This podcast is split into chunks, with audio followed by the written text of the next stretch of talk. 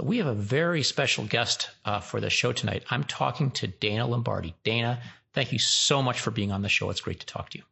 I'm really happy to be here. Thank you. Perfect. Well, um, there's a lot to talk about because Dana Lombardy has done a lot of things, um, but I I feel like uh, that it never it never fails to shed some light on uh, you know all this, these diverse people that we have in this hobby of, that come from these different places, but uh, why we actually got into this thing in the first place. Like, what? Why did you end up being uh, such a long-standing, long-time fixture of, of wargaming?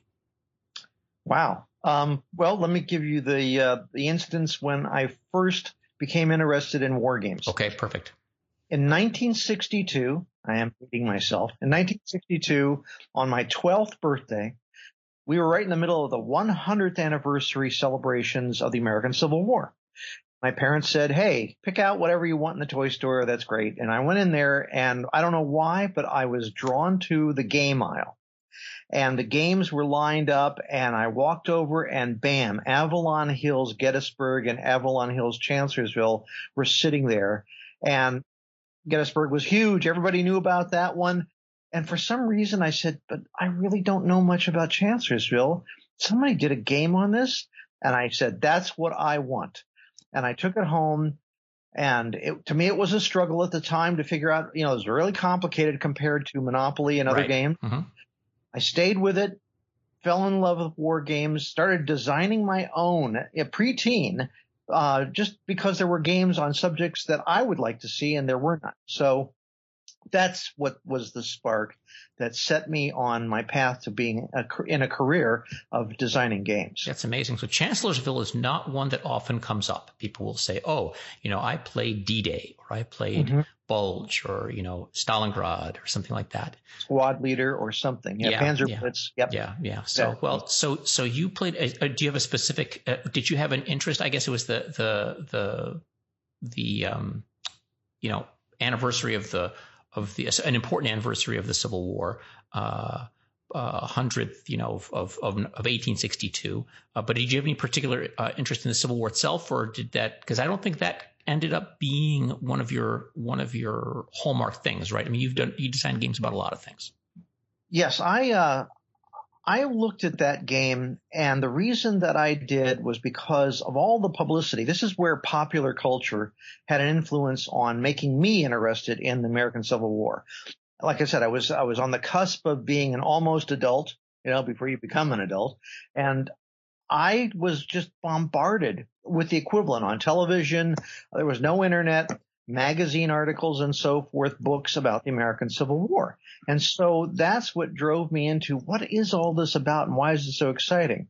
Two things really drove me into getting deeper, more deeply involved. One was the American Heritage illustrated history of the American Civil War. I, some of you may remember this, that David Greenspan was a map artist, but he did them in three dimensions and he had little figures of soldiers and cannon and cavalry marching across the uh, the battlefields. These this book, by the way, is still available. I think it's still in print. Incredible! It's like a miniatures game, okay, but it wasn't a war game, obviously. Right. Although it, it did a, later become, I think American Heritage did they did do games, right? I think mm-hmm. that there are American Heritage yeah. games where you actually did have little little soldiers on. I think Dogfight, Broadside. Mm-hmm. Uh, yep. There were several other games like that. I think it was through Parker Brothers. Yeah. Speaking of Parker Brothers, a game came out in a magazine, and I cannot right now remember whether it was Life or Post or one of those magazines back then.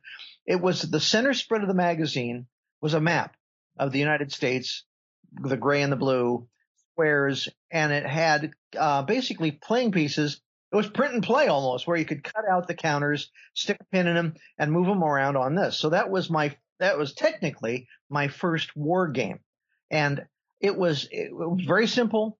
I think that Parker Brothers came out with later called 1863. Uh, you know, I don't know if it's a, if it's a rare uh, board game, but that was what launched me, and it was like I was hooked.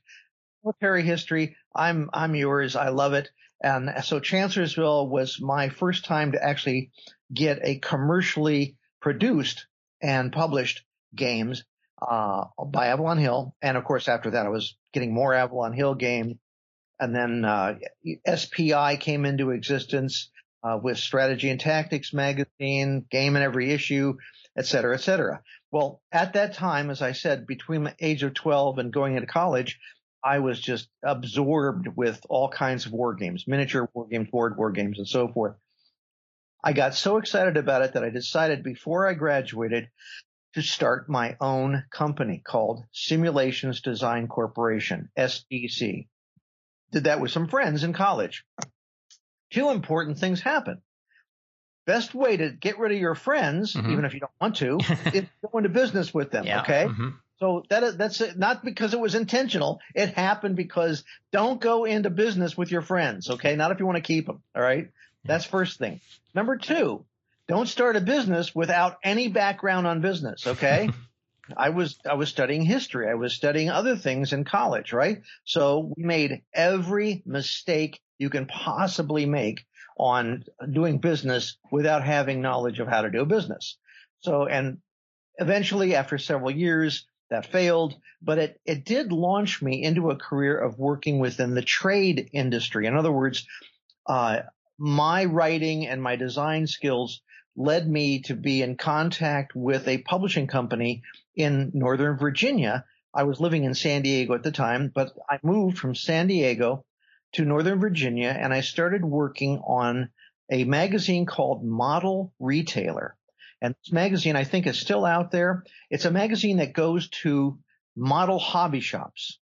And at the time, they did, you know, radio control, they did plastic airplanes, um, et cetera, model railroading, um, all those things. But I was the person that came in to start writing about games. In other words, why should your hobby shop sell games? And so it was my job to explain to them what they had to do, uh, how, how, where to write, find the companies, blah, blah, blah.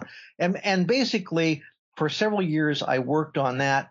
And while I was there doing that as a real job, I, I had had done this game called Streets of Stalingrad. I'd roughed it out. We'd spent years researching it, and that really was the last straw that killed SDC. Okay. And the reason is at the time, SPI had these, they, I guess they called them, uh, what was it, uh, um, washing machine uh, detergent boxes, the you know the big yeah, box. Oh yeah, the flat, the big flat boxes. Yeah.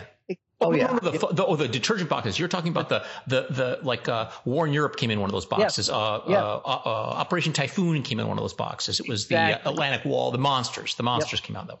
Yeah. So I'm sitting there looking at SPI and they must be making really good money. They had a big staff producing stuff. Yeah. And I said, well, that's what we need to do. We need to make a game like that, mm-hmm. you know, because we can charge at the time, I think it was like $60. Like, oh my God, yeah. that's huge, right? Right. I mean, keep in mind that an Avalon Hill game like Chancellorsville I told you about was like $8. Yeah. It was okay? cheap. Yeah, yeah. Yeah. So, so anyway, we thought that will help us because we're not making enough money. We're not producing enough.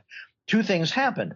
One is as we started to get into the research. But let me back up and just say why we chose Stalingrad. Well, well let's, before we back up to that, because I want to go through the students. I, uh, listeners are going to find out very quickly that I, I'm a huge fan of Streets of Stalingrad and have a lot of Streets of Stalingrad minutia in my head. But but here's the here's the question for you. So just to back up at the SDC thing, can you just tell me what it was like? Like what was how could you go about getting things printed? Because you had a magazine called Conflict, correct? Yes. Conflict magazine, and you were you were basically trying to compete with strategy and tactics, but you were going to do like it was going to be jazzier, right? It was going to be you're going to have more color and things like that. All the things that, that cost money that obviously I think probably sank the business. But but but but what I mean, how do you go about getting stuff done? Like it's 1970 or so, right? How yes. how can you get things like that printed? Talk to me about being Dana Lombardy in 1970 and saying, I'm going to make a magazine called Conflict. I'm going to put it out and have a game in every issue. And I'm going to have these, you know, it's going to be color. And who do you talk to? Who, how, how do you even go about doing that? You know, that's really interesting. And, and what I had as, a, as basically a benefit was the fact that my father and his two brothers, my uncles, mm-hmm. all either worked in restaurants, managed restaurants, or owned restaurants. Hmm. Okay. And so I grew up in there. I mean, the first thing I did was learn how to bus tables, wash dishes. Okay. Um, and just by hanging around in there, you watched how business worked. You know, the, the, the uh, bread was delivered fresh in the morning. The, the lettuce and the other stuff had to come in fresh. You, you made the sandwiches. You laid out everything. You got the, the food prepared, et cetera, et cetera. But the, the bottom line is that's all business. That's logistics of business. And so that gave me a, a, a education outside of school that you know they're not going to teach you how even in college they don't necessarily teach you how to run a business. Sure they right. you can learn about business. And so what i did was I, I watched my dad and i talked to him about you know how he found his suppliers for example. And what that did is it it told me okay i need a printer you know, I need a box maker. I need a die cut company. All these things were usually separate, unlike today, which are incredibly um, more uh, available to people. Yes. You know, the technology so, is much is, has gotten cheaper, like everything, and yep. so yeah. So I had to go in and I literally had to learn. Okay, how do you put color in a magazine? How many pages should it be? What's a form? How you know these all these things that you had to learn. And I I sat down and listened to the printers and the box makers and the die cutters. And, and I said, this is what I want to do. And I showed them like SPI samples. And I said, but, but what could you do that's going to be more efficient, more affordable? Right. And so when I found out that you mean I don't have to have half, half inch little tiny counters? I could literally have one inch square counters. And then eventually, I don't know if you remember this, but Rand Corp, Rand not the Rand Corporation as in, you know, Vietnam, but the company that was producing games did plug cut rounded corner die cut counters. Do you remember those? No, I don't. Okay. They weren't square cut, right? Yeah. They were plug cut as in each counter had its own punch out. Yeah. Like you, like you, uh, like if somebody had clipped the corners. Yes. Uh, yeah. Yeah. Like, they, they didn't butt yeah. up against another counter. Right. They right. just sat in there mm-hmm. with each other. Interesting. And it was, they were really nice. Mm-hmm. Needless to say, I said, you know what we're going to do? We're going to do the best quality that we can produce within reason. Okay. Mm-hmm. So we went out and I'm, I'm proud to say that, you know, we did Dunkirk 1940, which was yep. my first that was game. Your first game. Yes. Mm-hmm. Yep. Uh, we did uh, Conflict Magazine with color, and yes, it was more expensive. And the reason it died is not because any of that stuff people said, oh, this is awful. I'm not interested. You guys are so inferior to SPI. The problem is it was expensive. Okay. And it's okay if you get enough people to buy it. Right. But the problem is, although I had learned about production, I had learned about basically creating the, the products. I had not learned enough about marketing and advertising. Okay. Interesting. So, so yeah. that without that, it's like, what a what a what a shock, you know. Let's see, the greatest greatest product in the world isn't going anywhere if nobody knows about it, and that's what basically ultimately killed us. Huh. So, so the uh, did did uh, did um, did Jack Green work with you at SDC initially? Jack Green came. This is this is a great story. Okay, uh, I love great stories. Okay. One of the things that we, we, it was not like we didn't get any magazines out there at all. Okay. Yeah. Mm-hmm. I mean, SPI at the time, I think S&T was in the tw- 20, 30,000, even maybe more than that circulation. So we were doing one, two, three thousand magazines and it went to the hardcore guys out there. Well, Jack was one of those hardcore guys and he looked at this and un, unbeknownst to me, okay. I mean, remember, there's no email. People just had to write you letters, mm-hmm. right? So, of course, the fastest thing was him with for him was to literally walk up to my door, knock on the door and say, "Hi, I'm one of your subscribers. I want to write for you." okay. okay. So that's how I met Jack Green. Okay. So, um, he ended up becoming a reviewer, a play tester, uh, ended up doing his own company, uh, being a designer. Yeah. We both loved military history. Jack is uh, one of my oldest, dearest friends. Yeah very creative guy. I just like talking with him just because he has an interesting viewpoint on history, game design. Sure. Um, and that's how I ended up with him.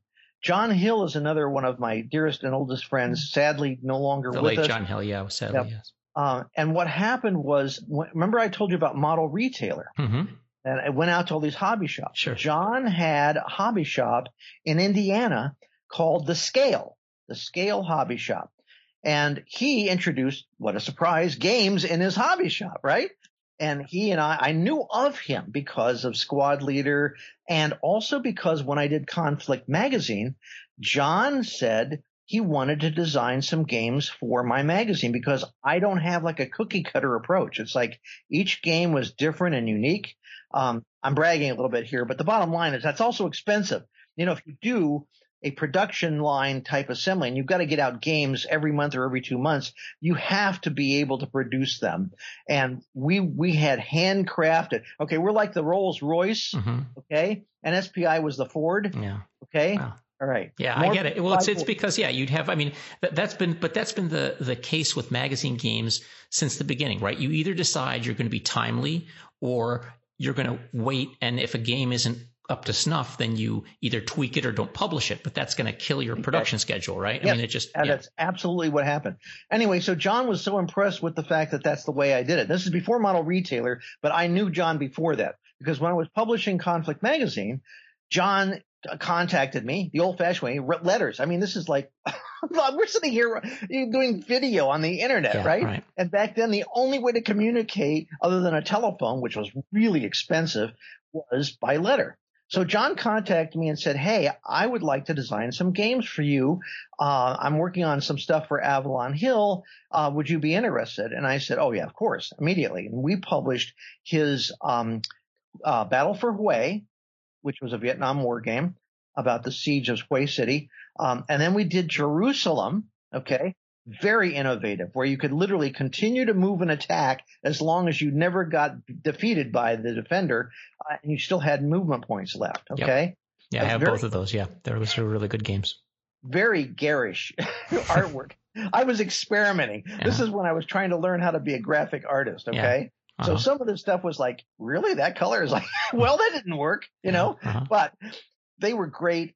I, I, became good friends with John long distance by the phone and, and letter. And then I moved to back to Northern Virginia and worked on model retailer and stayed in touch with John. And then serendipity. John's wonderful model hobby business was flooded, destroyed. He lost everything. Mm-hmm. Okay. Mm-hmm. So he was shut down and I was talking with him on the phone and he was like, it wasn't that he was, he took it in stride, right? Mm-hmm. But I don't know what I'm going to do now. I immediately ran into my boss's office and said, here's a guy who ran a hobby shop, who understands model railroading. John is not just a war game designer. He was a model railroad basically uh, a builder of uh, of scenarios and scenes. Okay, and so with his knowledge of that and the fact that he sold stuff, my boss immediately called him back and said, we want to hire you. John moved to Northern Virginia and he and I, John and I ended up working together on so many things for the, for years after that. Uh, and stayed in touch obviously until his, his death. Uh, so it, that's the kind of thing that when people say, well, how did you do this? It's like, it's not because I thought about it. You know, it's not like I went out there and deliberately did things.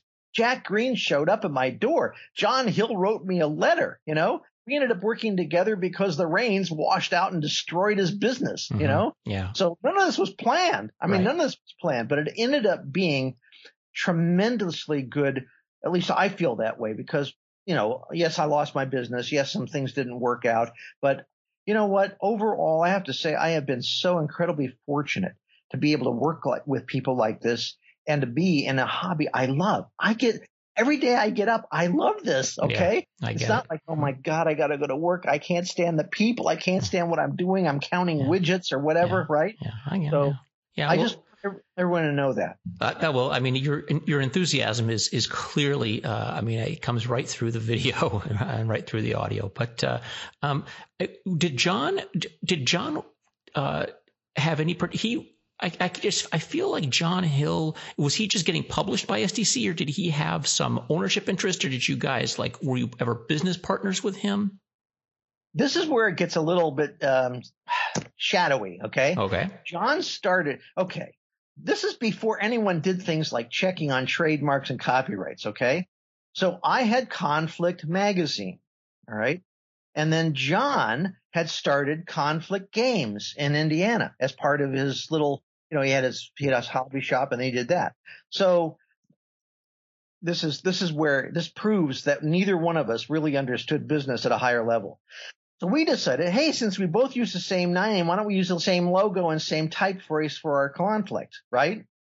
Like, no one will be confused about that.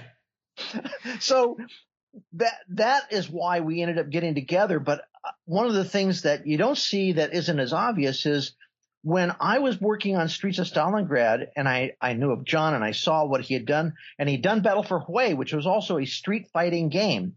I said, you know what? I'm going to use his game system, give him full credit for it. Why reinvent the wheel? He's already got a great combat system that'll work for my Streets of Stalingrad. Yeah, the and defensive said, fire especially, yeah. Exactly. And I asked him, I said, John, you don't mind, do you? And he says, no, as long as you give me credit, I don't care. Yeah. You know? Uh-huh. So this is like the loosey goosey days of, uh, you know, early days of publishing war games. Today, my God, whose trademark is that? Where's the copyright? Are you sure, you know, you don't have like a patent coming up on the, on, it's like, you cannot operate like we did back in the Wild West days of early wargaming. Well, it sounds like it, but it but it uh, fo- certainly fostered a good friendship, which it just sounds amazing. Um, yeah. Tell me about so so we were talking about the the detergent box games, um, the uh, SPI games that you guys were trying to emulate. And that was the so uh, Game Designers Workshop. Uh, they came out with Drang nach Osten, I think, mm-hmm. Uh, and that was the time where it's like, okay, we're going to start making these games that are bigger and bigger and um, less and less playable, uh, just because it takes so long to set them up and and and stuff. But um, but you decided that you were going to compete with them in the monster game uh, sort of category with Streets of Stalingrad.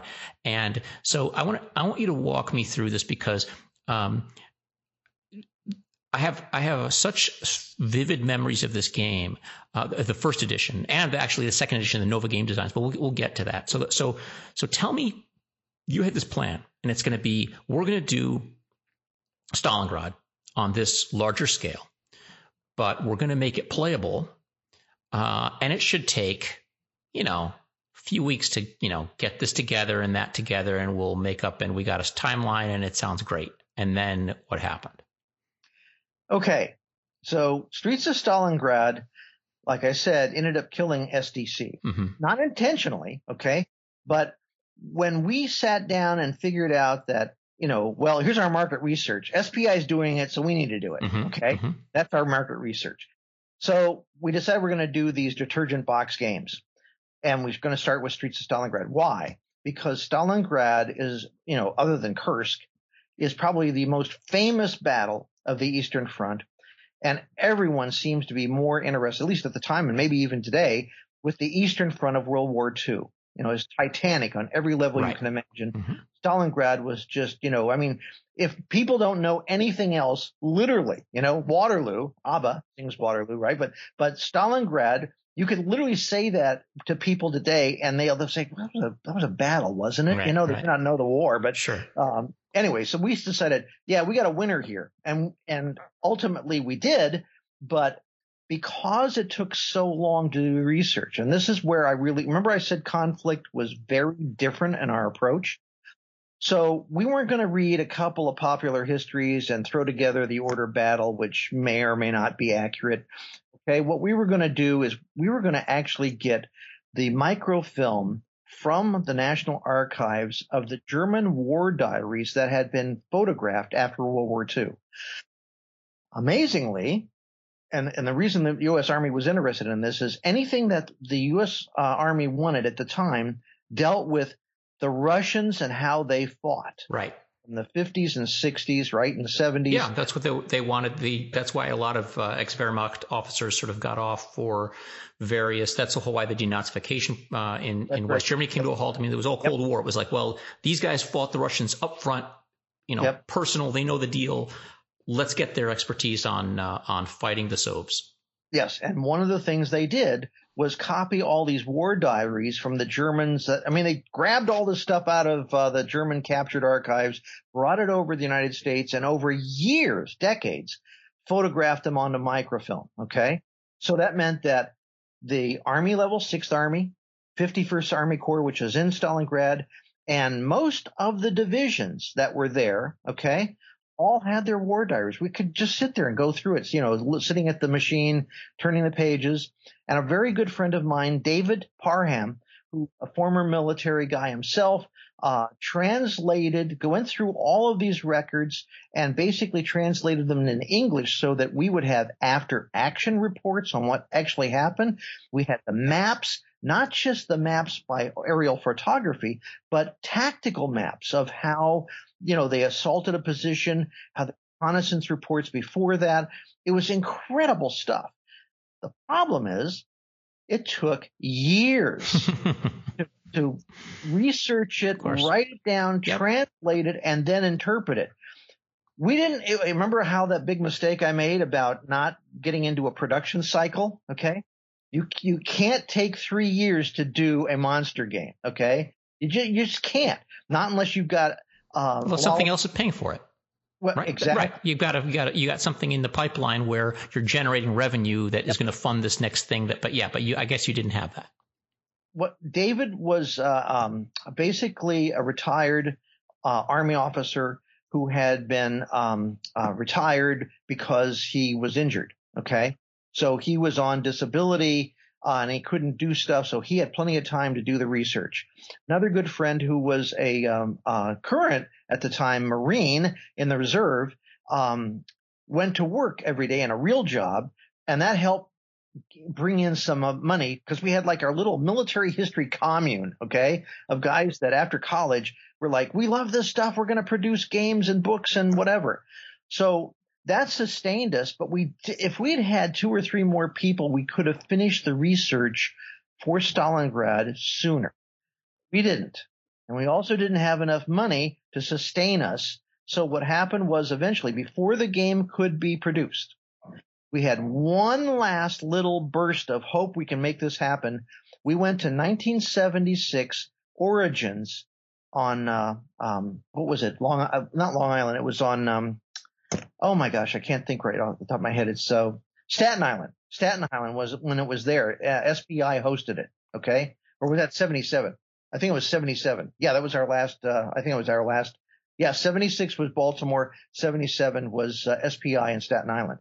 And that's what the, the pictures you see with Jack and me, you know, standing there showing off the game on the back wall in front of us. Um, at the time it was called Kesselschlacht. And then we, then we re- figured out, oh, wait a minute it, we're not going to deal with the surrounding and slow, uh, you know, starvation of the six. That's boring. So we're just going to do, you know, the battle for the city itself. And that's when I said, well, let's just call it Streets of Stalingrad. You know, that's it. Um, I had, little did I know that in years, literally the rest of my life, people would say, "Oh, you did Streets of Stalingrad," you know. It's like, wow. Could be worse just, things. Yeah. no, it's not. But it's just the idea that I just came up with this because we needed something to put out right away. It's yeah. like, let's use this as the title. Sure. Anyway, so, um, because we weren't having money coming in, and even with this, the, the game being shown off at the convention, um, obviously we, there was no P500 back then. There were no pre-orders. I couldn't take money from people, thank God.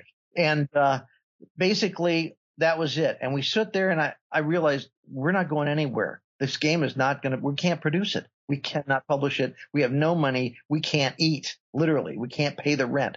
And so I basically told the people who were supporting us, sorry, we have to end this. And um, I submitted an article to Model Retailer about how games should be in, um, you know, hobby shops. I took pictures. I interviewed. Uh, I should back up and just say one of the reasons I could do that is both in high school and in college, I had taken journalism. So I knew how to interview people. I knew how to take pictures. Uh, in fact, I was on the um, high school uh, yearbook staff, you know, taking photographs. Uh, so basically, I had a journalism background and I was able to write these articles. Uh, I also could present to model retailer, hey, I am a journalist. And even though most people know me as a game designer, uh, a book editor, you know, a publisher, uh, I've been working in journalism, not newspaper journalism, right? But, but magazine, um, and internet journalist, journalism for, for decades. And so that's how I got the job with model retailer. And that's why SDC went away. I see. Okay. So now, so you've got this, you've got this game, you, and it's taken years to make, and you have, uh, all this research that, I mean, you basically, you put the research into the game that, you know, like some, I mean, a historian could have told you right up front that, hey, when I write a book, I don't just go do some research and then write it. It takes years of, you know, I go to the archives, I take notes, I take pic, you know, I do all this stuff. I make a whole catalog of all the things and then I start, you know, putting the story together.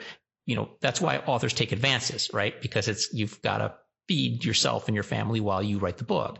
Exactly. Uh, so, so you basically found out what it was like to, uh, to basically publish a, uh, or, or to research a, uh, historian level look at the Battle of Stalingrad, but had no way of actually producing it. By the way, I'm going to interrupt this and just go back one. You said SDC was was going under. Was there ever a point where I think at, at one point Jack Green didn't he just like didn't, didn't the printer have stuff that you guys couldn't pay, and so he just like had he's like okay I'm gonna just write him a check and we're going to get this stuff done. Yes. Did, that, did that happen? Yes, Jack did that. I mean, Jack, and I had to pay him back in, in paper. Okay. right. I never had the money to pay him back on that, but, uh, I paid him back. He had games that he was producing under Quarterdeck. Yes, I remember company. Quarterdeck. Uh-huh. Uh, and I think I did the artwork for his Norway game, mm-hmm. uh, Destroyer Captain, yep. and a couple other games mm-hmm. where I mm-hmm. did like either the counter art or the uh, game map art. Mm-hmm. You know, basically barter. You yeah, know, sure. It's like I don't have money. He doesn't yeah, have the money. Yeah. Okay, Jack, I'll do the art for you.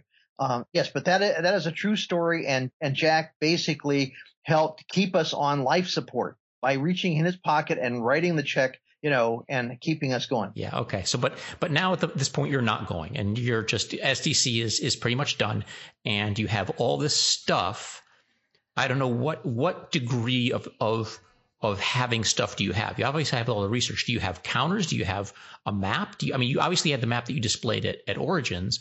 What, what level of like, how close are you to being able to actually publish this thing? Cause obviously it gets published. So that's part of the, the next part of the story. Yes. Basically, we had playtest copy a mm-hmm. playtest copy. Okay. Not multiple. you could not produce a lot of these. Yeah.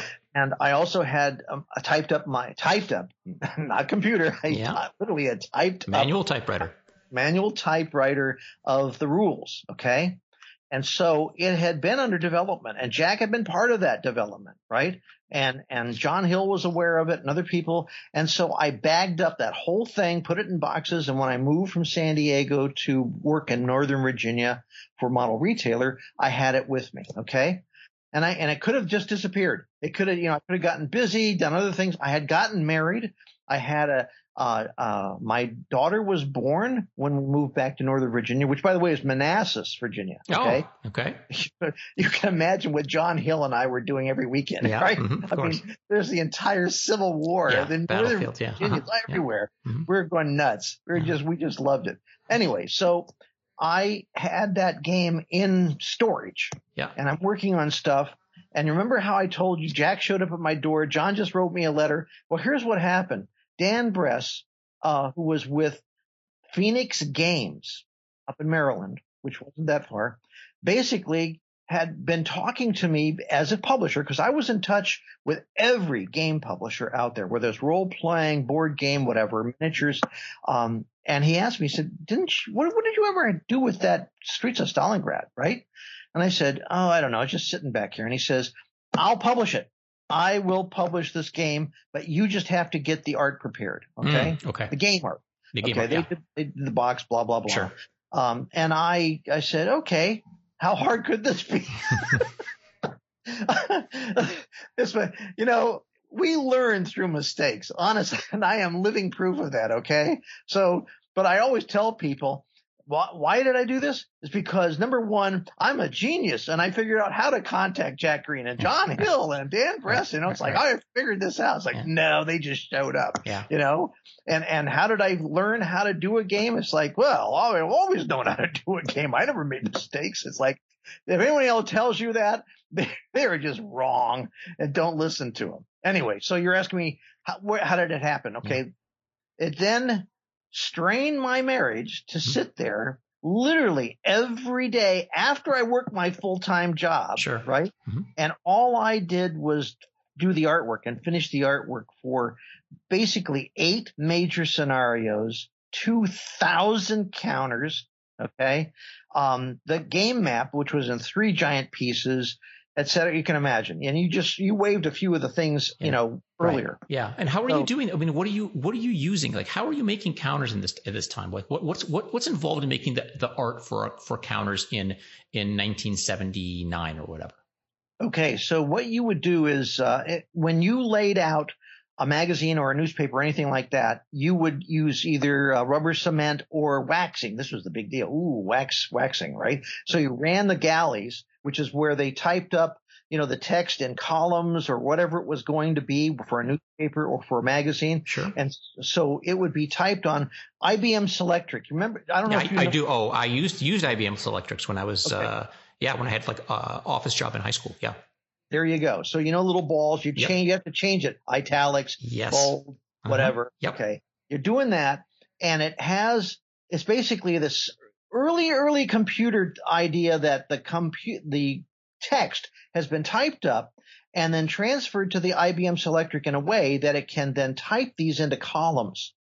So it stopped when you need to switch it to italics or back again and just keep running it out. Now you got these sheets on basically a clay paper, okay? Oh, okay. Coated stock. Okay. Uh, not just plain paper. Yep. And then you would take that and run it through a wax machine or rubber cement. I I thought the wax was much better because you could pick it up easily and re- reposition it. All you do was heat it up. So you would lay that out. That also meant that if you're going to do layout of counters, I had to get the die pattern, but then I had to literally cut with scissors all the numbers and and the and I also designed the uh, the German and Soviet tactical symbols. I got them out of actual World War mm-hmm. II books. That yeah. you this is our army. This is what a machine gun is, and I tank and so forth. You had and to I, hand cut those? That's insane. Yes. Why do you think it took so long? you know, if I could have just made these things in the thousands, I would have done so. But the bottom line is that it it was expensive, slow, and it's like, hmm, I'm I'm cutting, you know, watching TV and cutting out anti-aircraft symbols and tanks and things like that, uh, pasting them down on the artwork, delivering them to Dan Bress and Phoenix Games, right, and hand doing the map so that the overlays and this is how you got four color. Let's say you needed green for the forest. So I would get this thing called Rubylith, which is like a, it was like a red sheet that could be peeled off. You could cut it and peel away part of it. And what would be left would be the portion that the camera would see is where the color goes. So if you had forest, you would end up with this map and this ruby Rubylith laying on top of it I would cut out everything that's not needed except for where the green appears. And I would mark that. And then that would go to the printer who would then shoot that and he would know this is where we print the green on the map. Hmm. So if we're four colors, guess what? You need four sheets of Rubylith. Okay. And that's how the map was made. That's how the counters were made. And then, you know, the rule book, fortunately, were, you know, that was just one color, but that's what we did by mapping the galleys, the wax machine, and laying it out. All of this took today, for example, you know, the, the, you mentioned my, uh, my card game mm-hmm. that we, well, yeah, we'll get to that, but yeah, you're having, you have a Kickstarter now, uh, that's finished. That, it's, yeah, a card game. Yeah, go ahead. The card game is all done on the computer. Bang. Oh, I don't like that. You just do a few tweaks and you, you change it. Yeah. Well, that those changes back in the 70s would have taken hours, maybe days or even weeks, depending on what they were. So that's another reason why it took so long for Streets of Stalingrad first edition to come out, and that did come out from Phoenix Games. Yeah. In 1979, it was finally released, uh, and it won an award as I it think did. was the um, best game by a new company. Yes uh, in 1979. Charles S. Roberts Award for best, yeah, uh, best. I think best I got that in 80 and 90. Uh, excuse me, 80. 80. It was an, an 80 for the 70. The game came out in 79. Exactly. Yeah, yeah. Right. The awards of the following year. Yeah, yep. yeah. Because I remember that, when, yeah, that that was there was there was an issue of uh, I think it was Fire and Movement. I think Fred Helfer might have been the I can't remember who that might have been Fred Helfer at the time. Uh, there was a there was a um, uh, it was you and it was John Hill, and John had had designed a game called Battle for Stalingrad, completely different scale, uh, yes. much smaller map, and it that was published by SPI. Yes. And uh, I remember looking at the, you know, because they had it was the, that issue of Fire Movement t- had an interview with you, it had an interview with John, talked about both. There were, I think there were reviews of both games, and I must have been I don't know 13 years old or so. Uh, and uh, I looked at the, I got that issue, and I was like, "Oh, this is the greatest thing ever." And then I looked at, you know, I was like, "Oh, I, you know, I want to play, uh, I want to play Streets of Stalingrad. This is the game I want. I really want this game." And I looked at it, and, and I think there was even an ad for by Phoenix that you could mail order from them, uh, because of course my local hobby shop didn't have anything that obscure and uh, and it was I can't remember how how much it was, but it was some it was some to me at that point like unbelievably large amount of money. Like I remember, I think I had a, this is not about me, but I just, I want to give you this little story because this is how sort of unobtainable it seemed that I had a paper out that paid me $4 a week. And so every, uh, every three weeks, I could buy an Avalon Hill flat box because those cost $12 at the hobby store. But if I waited an extra week, I could get $16 and buy a bookcase game and that was that was sort of my whole that was my life. Like how how close am I to buying the next game on my four dollar a week uh, paper route? But I, I, can't remember how much. I honestly don't remember to this day how much Stalingrad sold for at the time. But it was some amount that I just felt I would never have. I could just that nobody nobody in the world has that amount of money to, to a 13 year old, and so I'll never be able to play Streets of Stalingrad, and it was just crushing. I'm I'm sorry to hear that. well, well, I think, but the, but the, but the punchline to this, yeah. I think, is that it actually was underpriced wasn't it? And that's what killed Phoenix. Yeah. Yes.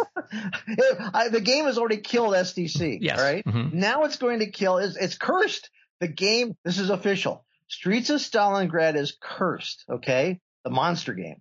Anyway, the bottom line is that Phoenix, when they did it, decided how are we going to compete? And they told me this. They said, you know, we have to make, we're a small company and we're up against these giants, you know, Game Designers Workshop, SPI. We, we have to have something. What's our edge? We're going to underprice them. Okay. At the time, I'm thinking, you know, this just doesn't sound, this does not sound like a good idea. Yeah, okay. Yeah, yeah. And guess what? They really underpriced it badly. I think it was forty-five dollars. Yes, 40, yeah, that, that sounds right. It should have been seventy. Okay. Yeah. Mm-hmm. And as a result, they got money in, but it wasn't enough. Yeah. It just, it wasn't. That was it. Yeah. Done. So I have a I have a plaque from Origin saying best game, it's dead, yeah. the company's dead, yeah. you know, yeah, and you're lucky if anyone's ever going to see this again. And it's right. like, wow, wow, oh my gosh. Yeah. So and there were only like a thousand. I think there were only a thousand copies of that or something like that. I think that was the right. rumor that that I mean there really weren't many, and it immediately became uh, this this sort of holy grail of collectors. Like you know, find a find a copy yep. of of the first edition Streets of Stalingrad. Yep.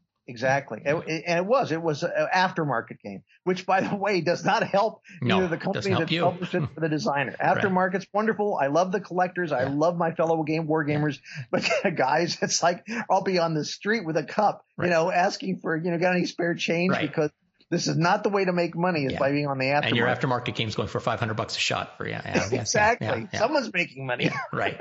So so but that wasn't the end of the story. It's not even close to the end of the story because I think at that point um, it ended up so that was 79 so 80 you got the award and then i can't i want to say it was 81 or 82 i used to play this game called ace of aces which was a um, oh, uh, and which i'm sure a lot of people listening to this podcast are, are, are going to definitely remember where you open a book and it shows you off an airplane and you would make a maneuver and then turn to a different part of the book. And you the other player would have his own book right? And so it would or it would just be a uh, it, was, it, was, very innovative innovative um, innovative system uh, but it uh, it was published by a game called Nova Game Designs. And then all of a sudden Nova Game Designs had half of Streets of Stalingrad on the shelf as a boxed game. How did that happen?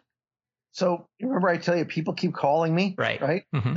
so the guys at Nova, I know, I, I mean, all of them brilliant guys. Uh, and that game, Ace of Aces, was video games were just starting to come in. And so they had the pre video game, pre computer game, computer game that you play with a book. Okay. And like you said, you, you the book that you hold in your hands shows you your enemy. That's what you're looking at. And then you're choosing at the bottom a maneuver, and then both of you turn to a page, and now it shows you a new view. You could be past them, behind them, whatever. So brilliant game, and they wanted to get into board games. They thought, you know, we're making it. People, they won an award, deservedly so. Yeah, they did. Just great. It has series. I don't know if other people realize that that launched an entire series of uh, of games that are same kind of uh, book. Uh, pick uh, not pick your own adventure, but rather the uh, Flying Buffalo published them. I it's went out of my head. Just went out of my head. Um, what what they do, but basically it's uh, you know you you're you're a, a, troll and I'm a magic user yeah. and we do the same thing with our yep yep yep. uh, yeah right. I yep. remember that. Anyway, yeah vaguely. Okay so they called up and they said you know we don't want to get pigeonholed into you know doing fantasy only or doing just this air game stuff right? So are you uh, you know are is your game available? And I said yeah but we already published it once. Why would you want that? He said no no. We know that people only the market is not going to handle giant games anymore. It's already moving away from that. What we want to do is we want to cut your game in half and publish it as a regular size board game. Okay. So one was going to be uh, Fire on the Volga, and the other one was Battle for the Factories. Yep. Literally slicing the map so, down southern and northern, uh, yep. basically parts of the battle. Yeah. Yep. And so they came out with this, right? Mm-hmm. Um, and it didn't have the color didn't have the quality ha- counters. You know, it was they were smaller. Yes, they were. Everything was like it was sort of like Streets and Stalingrad grad goes light. Okay, yeah, yeah. and it didn't work. Yeah. Oh, okay? Oh, it didn't work in what sense? They they, they split up it. I think. Let's just say, as a business, it didn't work. Uh-huh. Okay, so as a business item, it just it, it nearly sank Nova. Okay, really. It did not kill them. All right, but at this point now, I'm gradually working my way to ace. I killed SDC. Yeah. You know, I killed Phoenix and I have a probable on no. right. this is like, this is like, now I'm starting to get worried. Yeah. You know, uh-huh. it's like, no, stay away from yeah. this game. Yeah. Anyway, at business wise and and that's why the Nova thing came out. And there was supposed to be a connecting piece. You know, if they were successful, then there would be a connector so you could join them and and get back to the giant full game. Okay, but it just it didn't have the magic of the of the original. Um, even and it wasn't called Streets of Stalingrad, and so it just sort of came and went very quickly. Uh, and they just said it. you know, it's like no, I, I have you ever heard the joke about uh, meeting the elephant? Which way? This is a pre-Civil War joke. Uh-huh. Okay. And a farmer wants very badly to go into town miles and miles away, takes his horse and his buggy and he's going in to see the elephant because a circus is there. He's never seen an elephant, right? And so he goes down the road and the train derails right where he is and the animals charge off of they're not killed they just you know are all coming off of they're getting loose and an elephant gets loose tramples him tramples his horse tramples the buggy right? Nearly kills him and he walks home. He's like almost dead. He walks home and and his neighbor says well did you see the elephant? And he says yeah and i hope i never see another okay. Right and then during the Civil War, that's what the guys who said, said they were in combat. Uh-huh. Did you see the elephant? Interesting. Okay. Okay. Anyway, mm-hmm. that's a, sorry about that. Sorry, yeah, no, that's great because that's so you don't ever want to see this elephant again. Yeah, no, you don't. Anyway, so that that's which that's, is Streets of Stalingrad. That's Nova. You know, it's like I never want to see Streets of Stalingrad again. No, right. thank you. Right. Right. I've seen it. Anyway, so that was it, and I thought at the time it'll never happen again. I mean, you know, the, the hobby moved on. I move on to other things. And all of a sudden I get a phone call again from a guy named Art Lupinacci in Canada who had been uh, just, I, I, don't want to say this in a negative way. Uh, I'm a fan of certain games and a fan of certain, um, you know, um, designers, okay, and authors and so forth. So I am a fanboy. I am a fanboy, okay and I, I, want people to realize I'm not being negative here, right. but he was a fanboy of Streets of Stalingrad. Yeah, sure, that's right? fine. There's nothing negative about that. I'm certainly a fanboy. He, that, he, that's one of the things that that he was really, really, really excited about was Streets of Stalingrad. Absolutely, and he said, "What would it take to do a new third edition?" You know, and I said, "Well, why would you want to do?" you know, and and he explained. He says, "Look, I think that you guys had a great game, but it's very dated. Okay. Mhm. When he called me, it was like I think 1998, 1999. Yeah. Uh, the game came out. What was it? Like I have it right here. It's like 2002 or 2000. It was 2002. Oh, I remember that.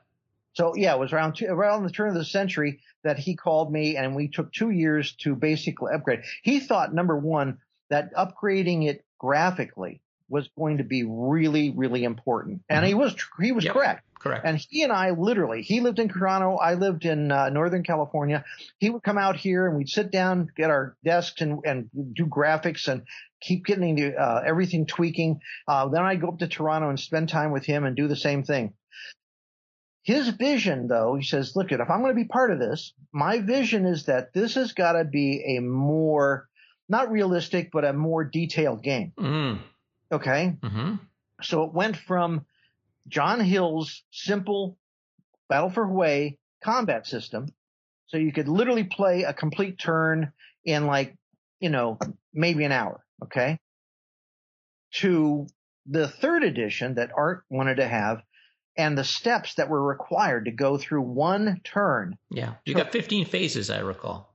Yep. And, and it was, it, it really stretched the time. It just, this game was, it was took longer to play my game than it did to take, fight the battle. Okay. okay. that's, that's it, not, not really, but you know, it's Yeah. close enough. Sure. Um, and so we sold it because Art knew marketing and advertising. And so we pre-sold it. We got it out there.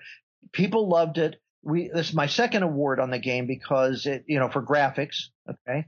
Um, and, and very proud of it.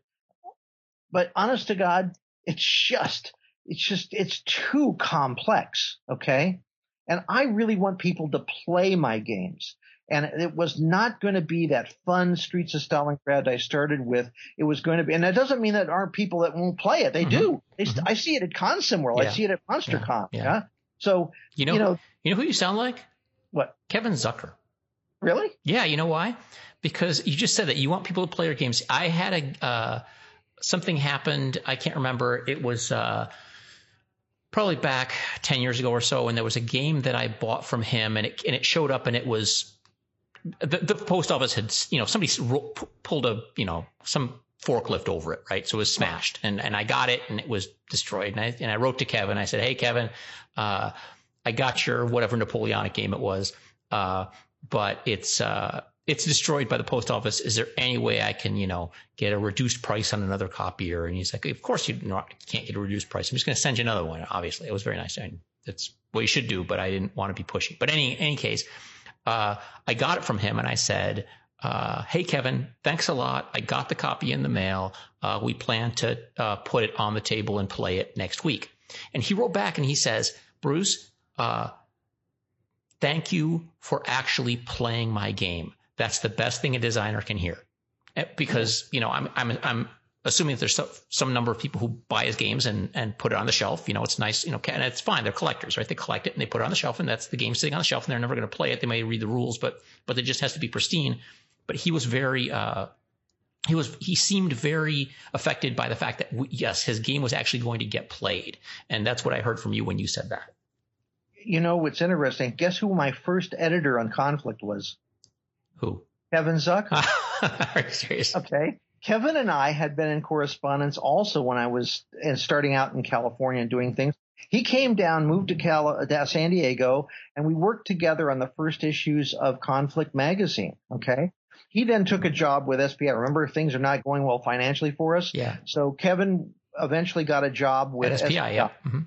And, and then avalon hill i think Yes, at Avalon Hill. He eventually went off his own way with in the industry. operational studies group yeah he which he's Yep. still doing now yeah Absolutely, absolutely. Very talented guy. yeah Uh, good historian, you know, chose a different area than I have chosen to work in. Uh, but I still remember him fondly from those days. And, and yes, we, that's one of the things we shared. I have to tell you the, the thing, the biggest disappointment to me on the third edition of Streets of Stalingrad is not that it doesn't look good. It looks gorgeous. What Art did was, was really, really beautiful on not only his share of the artwork, but also in terms of the marketing and advertising. Okay the heartbreak I feel is that when I see people struggling at Consim World to play a game with like 15 phases per turn. Mm-hmm. It's like, it's just, oh man, you know, I just wish that they had more fun doing this. Yeah. Well, okay? they might be having fun because I mean, I don't think they I mean, uh, it's people still pull it out and there are people that, that, and, and, and to be honest with you, uh, I have a copy that I'm currently punching. Uh, and, uh, I, am one of these people, you know how, how, uh, you know, the, certain generation, they, uh, they grew up and they could never afford a, a Camaro or something. And so they, they ended up, you know, the first thing they do when they get a job in order to they buy themselves a Camaro. Well, one of the first things I, not one of the first things, but, but at some point along the line, one of the first things I did was get a, a copy of, uh, of the first edition Streets of Stalingrad. And, uh, I think actually I have multiple copies because I found a, I found a, uh, one it used, it was sitting in a used, uh, they didn't know what, what it was worth. They had like a 50 buck price on it. I was like, I'm going to grab that thing. so I have an extra copy of Streets of Stalingrad, but, uh, um, uh, I have a copy of the third edition, and a friend of mine and I are. Uh, I have a, a nice uh, big place to set it up, and we're just gonna we're gonna we're gonna go through it and play it because uh, this is something I, have wanted to do. But but there's there's a uh, there's a definite difference between the first edition and the third edition in terms of in terms of play style, play play complexity, isn't there? Yes. Yeah. Yeah, yeah and that's what I'm talking about. It's it's not that I am. Um, so disappointed with the third versus the first that I, I just don't like it. That's not the case at all. It's just that I really think that um, I got carried away. I mean, the reason that Art got involved was because he wanted to be part of the new Stalingrad. Yeah, of course. And it is. It's sure. different. It's new, and it has its own fan base. It absolutely has its own yeah, fan it does. base. It absolutely does. There's nothing wrong with that. Yeah. It's just that I, over the years, I've actually been moving back towards more of an Afrika Korps Avalon Hill type design, you know, to me is successful again because you have a better chance to have more people play yes that game than you do, you know, um, Drang nach sure. Osten. Yeah. Okay. So that it's just it's just a difference in uh, I guess taste, you Yeah. know, in terms of what kind of games you like. I think you So- evolve over time, right? I mean, when you're when you're younger, you have this sort of is uh, infinite imagination. You want to fill it with you know space and counters and whatever. And I mean, you're, you're reminding me of a, a little bit of Mark Simonitch, who uh, I read in his designer's notes uh, what for one of his games. He said he was basically redoing sort of a system that he had done maybe 10, 15 years before. And one of his thoughts when he was, you know, sort of putting it together was like, I don't want to playtest this. There's way too many phases. It's just I, we got to streamline this somehow because I'm not gonna I, I'm not gonna get this out because I'm not gonna be able to playtest it because I'm not gonna have any fun doing it. So Right. I need to figure out a way to streamline this and streamline that. So there's I mean yeah people go people definitely go through that evolution. Um, Yeah. So so we've talked about all these different. Um, next question of it, and you can probably see this coming is what about a fourth edition Streets of Stalingrad? What's the I chance of tried that? to do a fourth edition. I tried to do a fourth edition.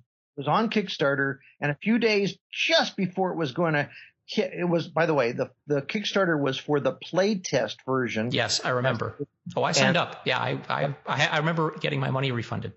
Yeah. Well, Well, not refunded. I wasn't. It wasn't. It was never. Was never charged. Never right? charged. Yeah. Just a few days before it was going to hit its its goal. Yeah. I canceled it. I canceled it. Yeah. So let's go back to you know how it started. Yeah. Why did number four start? Remember Art Lupinacci called because he was a fanboy. Yes. Okay. hmm So guess what? I'm sitting here and years later, literally years later, 10 years, whatever it was, well, that was 2017 that we did that. So in like 2015, into 2015, ring, ring, another phone call, you know, Hey, Dana, you know, how about doing another Streets of Stalingrad? And, you know, at this point, did I learn? Did I say no, thank you and hang up? No. right. Right. No, Right. of course not. You know, Uh-huh. it's like so. So anyway, the guy's name Russ Schulke was so so crazed about the game, and I I I mean that in a good way. A good way. okay? I can. I know exactly. I'm taking it exactly the way you mean it.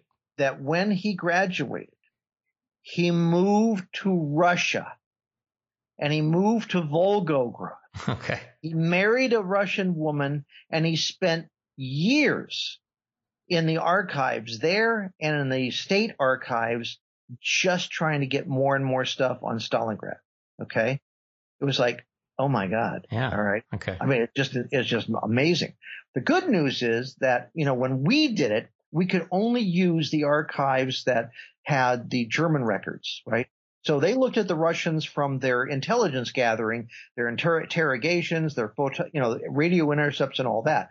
And so they put together orders of battle built on that. And then we looked at it with a few books that had published in English from Russia. But at the time it was the Cold War and they weren't, they weren't sharing. Sure.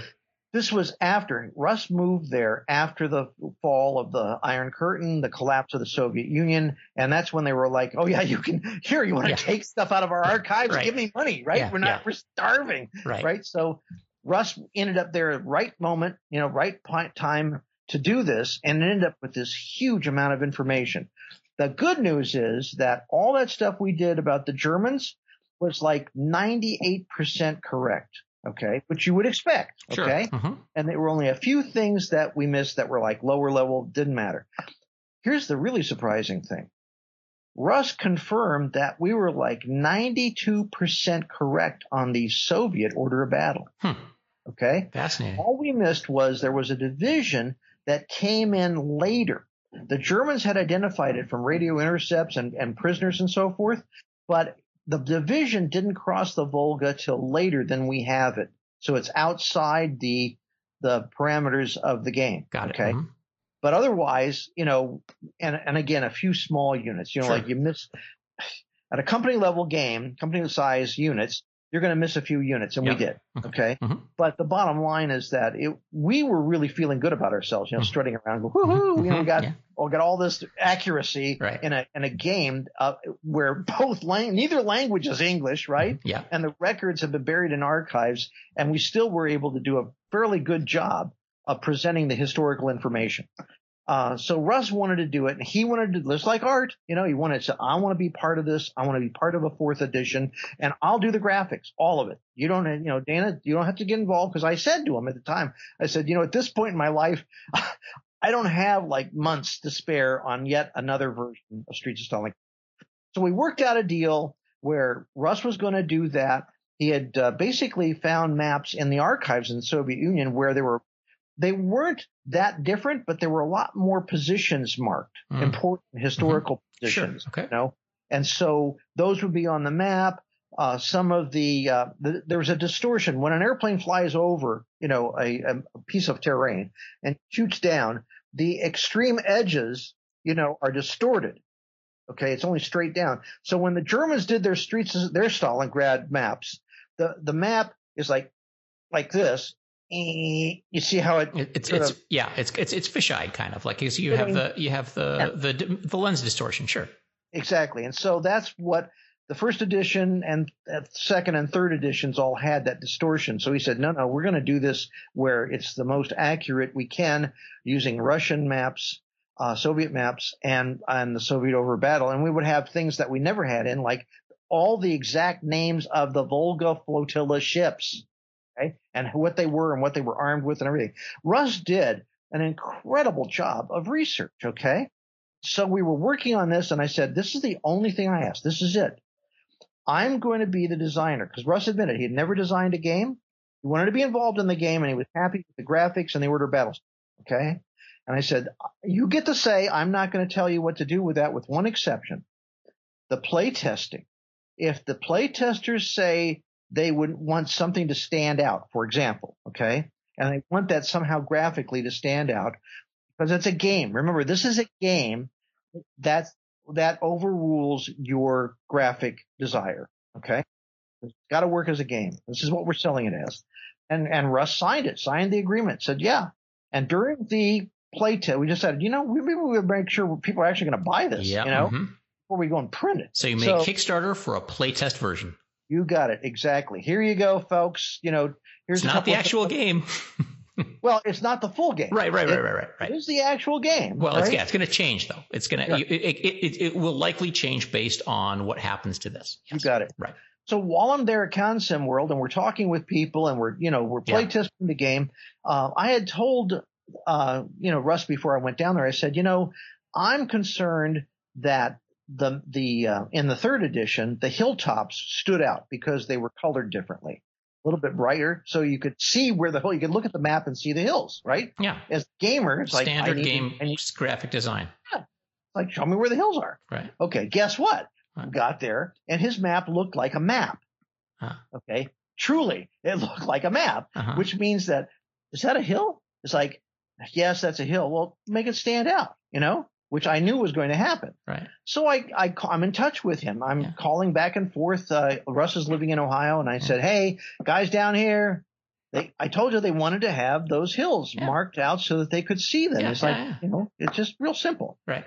And Russ said, "No, No, he doesn't want that to change. no, no. My art is perfect. It's going to let what you have there." And I said. I thought we were playtesting. Yeah. I thought we were playtesting Right. every aspect of this so it would be as successful as a game. Yeah. You know, I'm not I'm not talking to people here to tell me what they want fixed and then not fixing it. Right. You know, Right. it's like and and Art. I mean, uh, excuse me. Uh, Russ said no, and I realized, uh, and I reminded him. I said, "You signed an agreement with me, you know, that said you were willing to do this Mhm. and that I would control the game, right?" And he said, "No, I don't. I'm not going to do any more work on it." And so I realized at that point this was going to be a disaster. This was going to be a huge disaster. And so I canceled the Kickstarter Hmm. and everyone started asking. And because obviously lawyers got involved, blah, blah, blah, um, couldn't talk about it, didn't go anywhere. And the official version still today is a difference of, um, uh, artistic expression. Well, that's Okay. that's, That's- clearly what it was. Yes, But- it was. But, yeah, yeah. and and I have never talked to Russ again. Uh, and Streets of Stalingrad number four is dead. And and honestly, uh, I have no interest in another version of a monster game. Okay. Uh, but I will tell you this is this is the big news. Yes. Okay. When I was working on the original Streets of Stalingrad, Mhm. All this historical data was available. And I, and I was waiting, you know, uh, I was waiting on other things to happen, but I decided, you know what? I have enough because John actually got me thinking. He did the battalion level game, John right? Hill. John Hill. I'm sorry, Yeah, John Hill. yeah. Hmm? John Hill. So he did the, the, the one map that was about this big, you know, that, uh, battalion level game of Stalingrad, right? In fact, I actually worked with John on that and I helped him with the order of battle. Yeah, he did Battle Um, for Battle for Stalingrad. Yes, it was the uh, for- yeah, yeah. yeah. So anyway, um, I designed a division level, meaning the counters are division, regimental level, battalion level, the company one everybody knows about, and also uh, a squad and sub squad level game of Stalingrad. Obviously not monsters. Okay. The only one that was a monster game was the company level one. All the other ones are more traditional one map uh, board games. Okay. Uh, in fact, one of them is a mini game, but the one that I'm working on right now, uh, I don't know if you know Randy Heller, who Oh, desi- I do. Randy, no, Randy Heller. Randy Heller did uh, Bitter Woods. yes, great guy, Mhm. and I'm working with. He, he called me up. People seem to call you up all the time. Good thing you have a phone. That's right. Yeah, 50 years from now, I'm going to have an answering service that says of Stalingrad. message. yeah. but but Randy said, Dana, what what would it take to come out with you know Streets of Stalingrad four? And I explained to him what in a short version Yes. what I'm talking with you about, yeah. right? Mhm, mhm. And I said, but you know what would make me happy is why don't we do the the regimental level game? You know, let's do that because now we're talking about you know maybe a hundred counters total for both sides. Okay, in a map that's just a standard, you know, would fit on a like a school desk. Okay, and it's not that it wouldn't have good history; it has great history. And I have had all these years to think about how to basically portray combat in an urban environment, right? So that it reflects actual history and what happened. And Randy said, let's do it. So we are now in the preliminary phase of basically coming up with Streets of Stalingrad with the subtitle Fire on the Volga. Hmm. Okay. Regimental scale, Okay. normal size board game. Uh, it's got some really innovative things in it from all the years I've done this. Uh, and I decided this would be a perfect time to announce it. No more monster games. No more monster games. Okay. But there will be a fourth Streets of Stalingrad. Excellent. Well, that's I'm glad to hear that. That's an that's outstanding to hear. The name is the name still just gives me shivers all the time. Uh, the uh, the the interesting. So how who's gonna who's gonna publish it? Is that gonna uh, are are you guys uh, because Randy Randy did so just for the listeners because they're gonna want to um, the ones who don't know should know that Randy Heller designed Bitter Woods, which was sort of his uh, his bulge game uh, yes. that uh, you know there was the, the Avalon Hill. Bruno Sinigaglio did uh, did bulge the 81 bulge, and then Randy did what I'll call the 92 bulge. I think it was, or, or it was it was a uh, Avalon. It was published as an Avalon Hill game, and then he did he went your route also with L2. He published an L2 version, which I have downstairs, the uh, the L2 um, Bitter Woods, and uh, how how are you guys going to do Streets of Stalingrad 4? Okay, in 2010, I formed my own little company called Lombardy Studios. And you can go there now, Lombardy Studios, S on the end, plural, dot com, and you can look at what I've been doing. I publish books and games on military history subjects.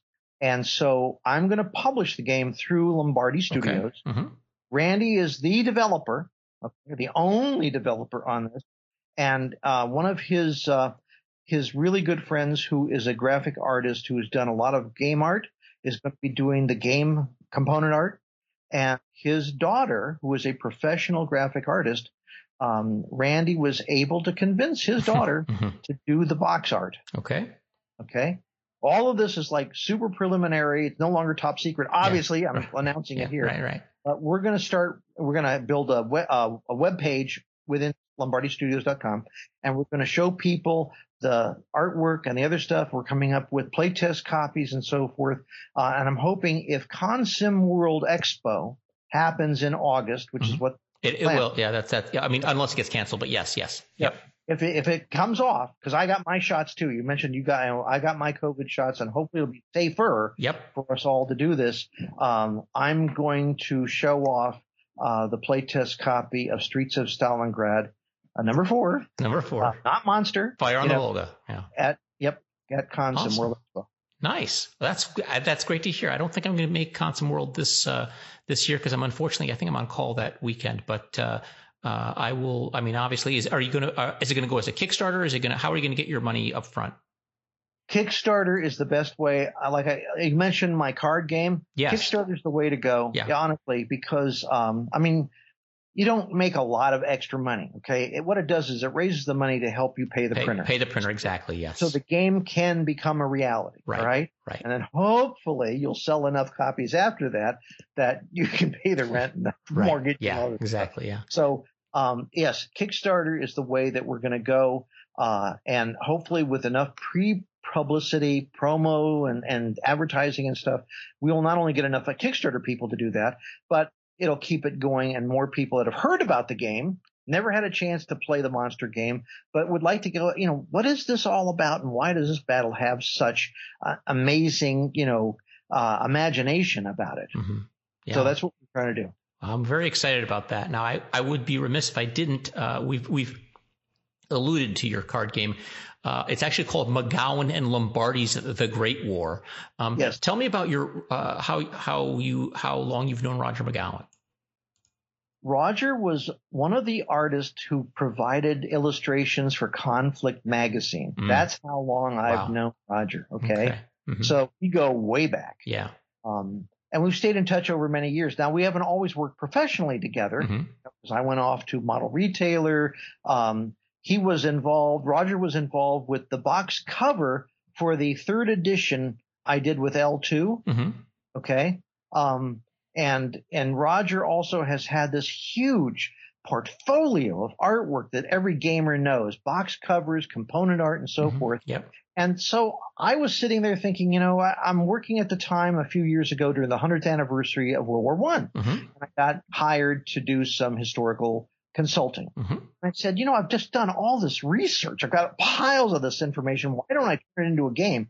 And I said, you know, but I'm just not going to do, you know, I have to run from this trench to that trench. That doesn't interest me.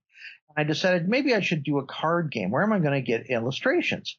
And I thought, ooh, I could call my buddy Roger, right? Right. And and Roger's like, yeah, sounds like fun, right? So we start with a base of his illustrations, which are on about 40% of the cards, and the cards, the, the cards that have subjects that he, like, you know, wireless, field telephones and things that are not specifically done in a, in a graphic way by him, because he's busy. He's like super busy. And I told, no, no, I, I want you involved with this and I want your input. You're like the, you are the designer of the graphic approach to this. Look at the cards, tell us what we need to fix, the box art. In fact, he did the box art that is at the uh, printer right now for the for the Great War card game, and that's why I call it MacGowan and Lombardy's. You know, the Great War. It's not that we're co-designers; it's that we're co-creators. Got it. Okay. Outstanding. And so you told me that this is, uh, you think this is going to get out there in April, which is a pretty darn fast turnaround time. When did the, the Kickstarter close? In November, December? December 7th. Hmm. December 7th, it was over. We had reached our goal. And then we had, we had the holidays do a little bit of an interference, right? Um, but we still were able to continue play testing during the campaign, after the campaign. Uh, and in fact, right there now today, I've got the latest version of the rules we're going through. Uh, in fact, we talked about things that are simple. It's, um, hang on. Here, here we go. One page rules. Wow. What? One page. Yeah. Front back. Both okay. sides. Yeah. Yeah. So, I mean, I'm really proud of that because one of the things I try to do is I loved Avalon Hill games when I started because I I think one of them even were printed on the inside of the box covers or mm-hmm. was that Brothers? Uh, somebody uh, yeah. was like, I said, I want to go back there. You know, giving somebody a 48 page book of rules today and say, here, read this and we'll start playing. It's like, that's not happening. Just it's not right. And I wanted to be able to provide something that anyone could sit down and get the idea of how to play it and play it very quickly. Okay. Which is, which is what the other half of this whole thing with why doing a card game. Because I think that you don't have to learn all the terminology of, uh, cardboard counters and hexes and facing and mm-hmm. all that sort of thing. Yeah. Yeah. So now, so, you, so you, I assume you're going to print enough copies that uh, it will not just be available for the Kickstarter backers, that you'll be able to sell it through uh, the Lombardy uh, Studios. Absolutely. In fact, that's uh, we're going to print a thousand copies. We had 500 people order a copy through Kickstarter. Okay, and one of the things I, sh- I should tell people um, if they're interested. I don't know if you can do this when you do your editing. Yeah, I can. Uh, I can give you the uh, the web address, or they can just contact me. I'll, I'll, put it on. I'll put it on the podcast. So okay. just give me the so so uh, for the listeners, if you want to get uh, if you want to uh, get the web address for uh, Dana Lombardy Studios Great War, it will be in the podcast notes. Yep, and, and in fact, we have a pre-order store that's still offering the, the game at the Kickstarter price. So even if you missed the Kickstarter, you can do that. You can do it before it ships. Okay. And the reason I did that is because there, you can't reach everybody. It's just right. impossible. And some guys kept contacting me, you know, days afterwards and said, I just missed the Kickstarter. Yeah, yeah, yeah. I, well, I can't, I wanted that game. Yeah. So I have the link where people can go and literally buy not only the game, but the extra special add-on items that mm-hmm. we've created since then. Okay. Great. Perfect. So I'll give that to you when we're done. You can put that up. I'll put it up there. and then people, and or I'll tell you this, and I, I have no problem offering this. If anyone has a problem or a question, they can always reach me at dana.lombardy with a Y on the end at gmail.com. Dana.lombardy at gmail.com. Okay. And I'll send you the link. I'll answer questions, whatever people want. Sounds great. Well, that's awesome. Well, Dana, this has been a singular pleasure. Thank you so much for taking the time. We've been here for 90 minutes and they've been uh, 90 incredibly enjoyable minutes. Uh, I am going to be continue clipping uh, Streets of Stalingrad counters tonight. Uh, it's been uh, a nightly uh, uh, thing of mine for a while, and uh, my friend Ken and I are going to sit down and, and play the third edition. and thanks for all of the. you know what I found? You know what I found uh, recently in some random place, a, a, copy of Khalkhin Gol that you designed. Uh, I don't know how when that is even from. It must be from. Uh, it was from shortly Conflict, after Conflict Magazine, yeah. issue number five. Yeah, yeah. Uh, guess what's my next game? What? Second edition Khalkhin Gol. yeah, right. It's, it is. It's going to be the lying. next. no, I, I'm telling you the truth. I had all, I have a playtest copy of that that'll come out. When Randy called me, you know, about doing Streets of Stalingrad number four, yeah. I was already working on Khalkhin Gol second oh, edition. And guess hilarious. who called me to do it? Who? Jack Green. Oh my he God. He was the chief playtester. He said, Dana, this is a great game. I said, well, okay, why not? You know, yeah. it's, it's, it's within the realm of possibility because it's, it's a, it only has, I think, less than a hundred counters. Yeah, it's small. There's, you know? there, yeah, you, yeah, it's, it's not that big. So yeah, that game is literally in the works. Outstanding. Well, uh, that's I'm, I'll love to put the new one next to the old one. Uh, that's amazing. I, I, I, thought you were. Jo- I was sure you were joking. Like, uh, no, uh, no, no, so it's true. Oh, true. Excellent. I mean, I joked a lot during this this interview, and I love. I thank you so much. You know, but uh, no, that's that is true, and it's going to be the next one that's going to be promoted hmm. uh, this summer. Okay. So two games, the Consim World Expo. I was going to have Khalkhin Gol there anyway. In fact, I think I was going to time the uh, Kickstarter for it at Consim World. Okay.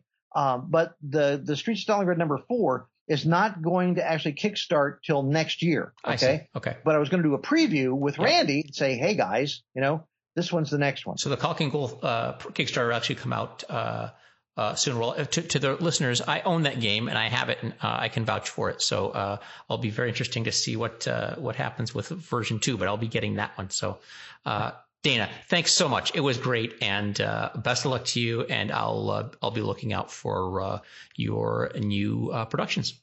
Thank you so much. Happy to be here. Oh, thanks, Dana. Bye bye. Thank you.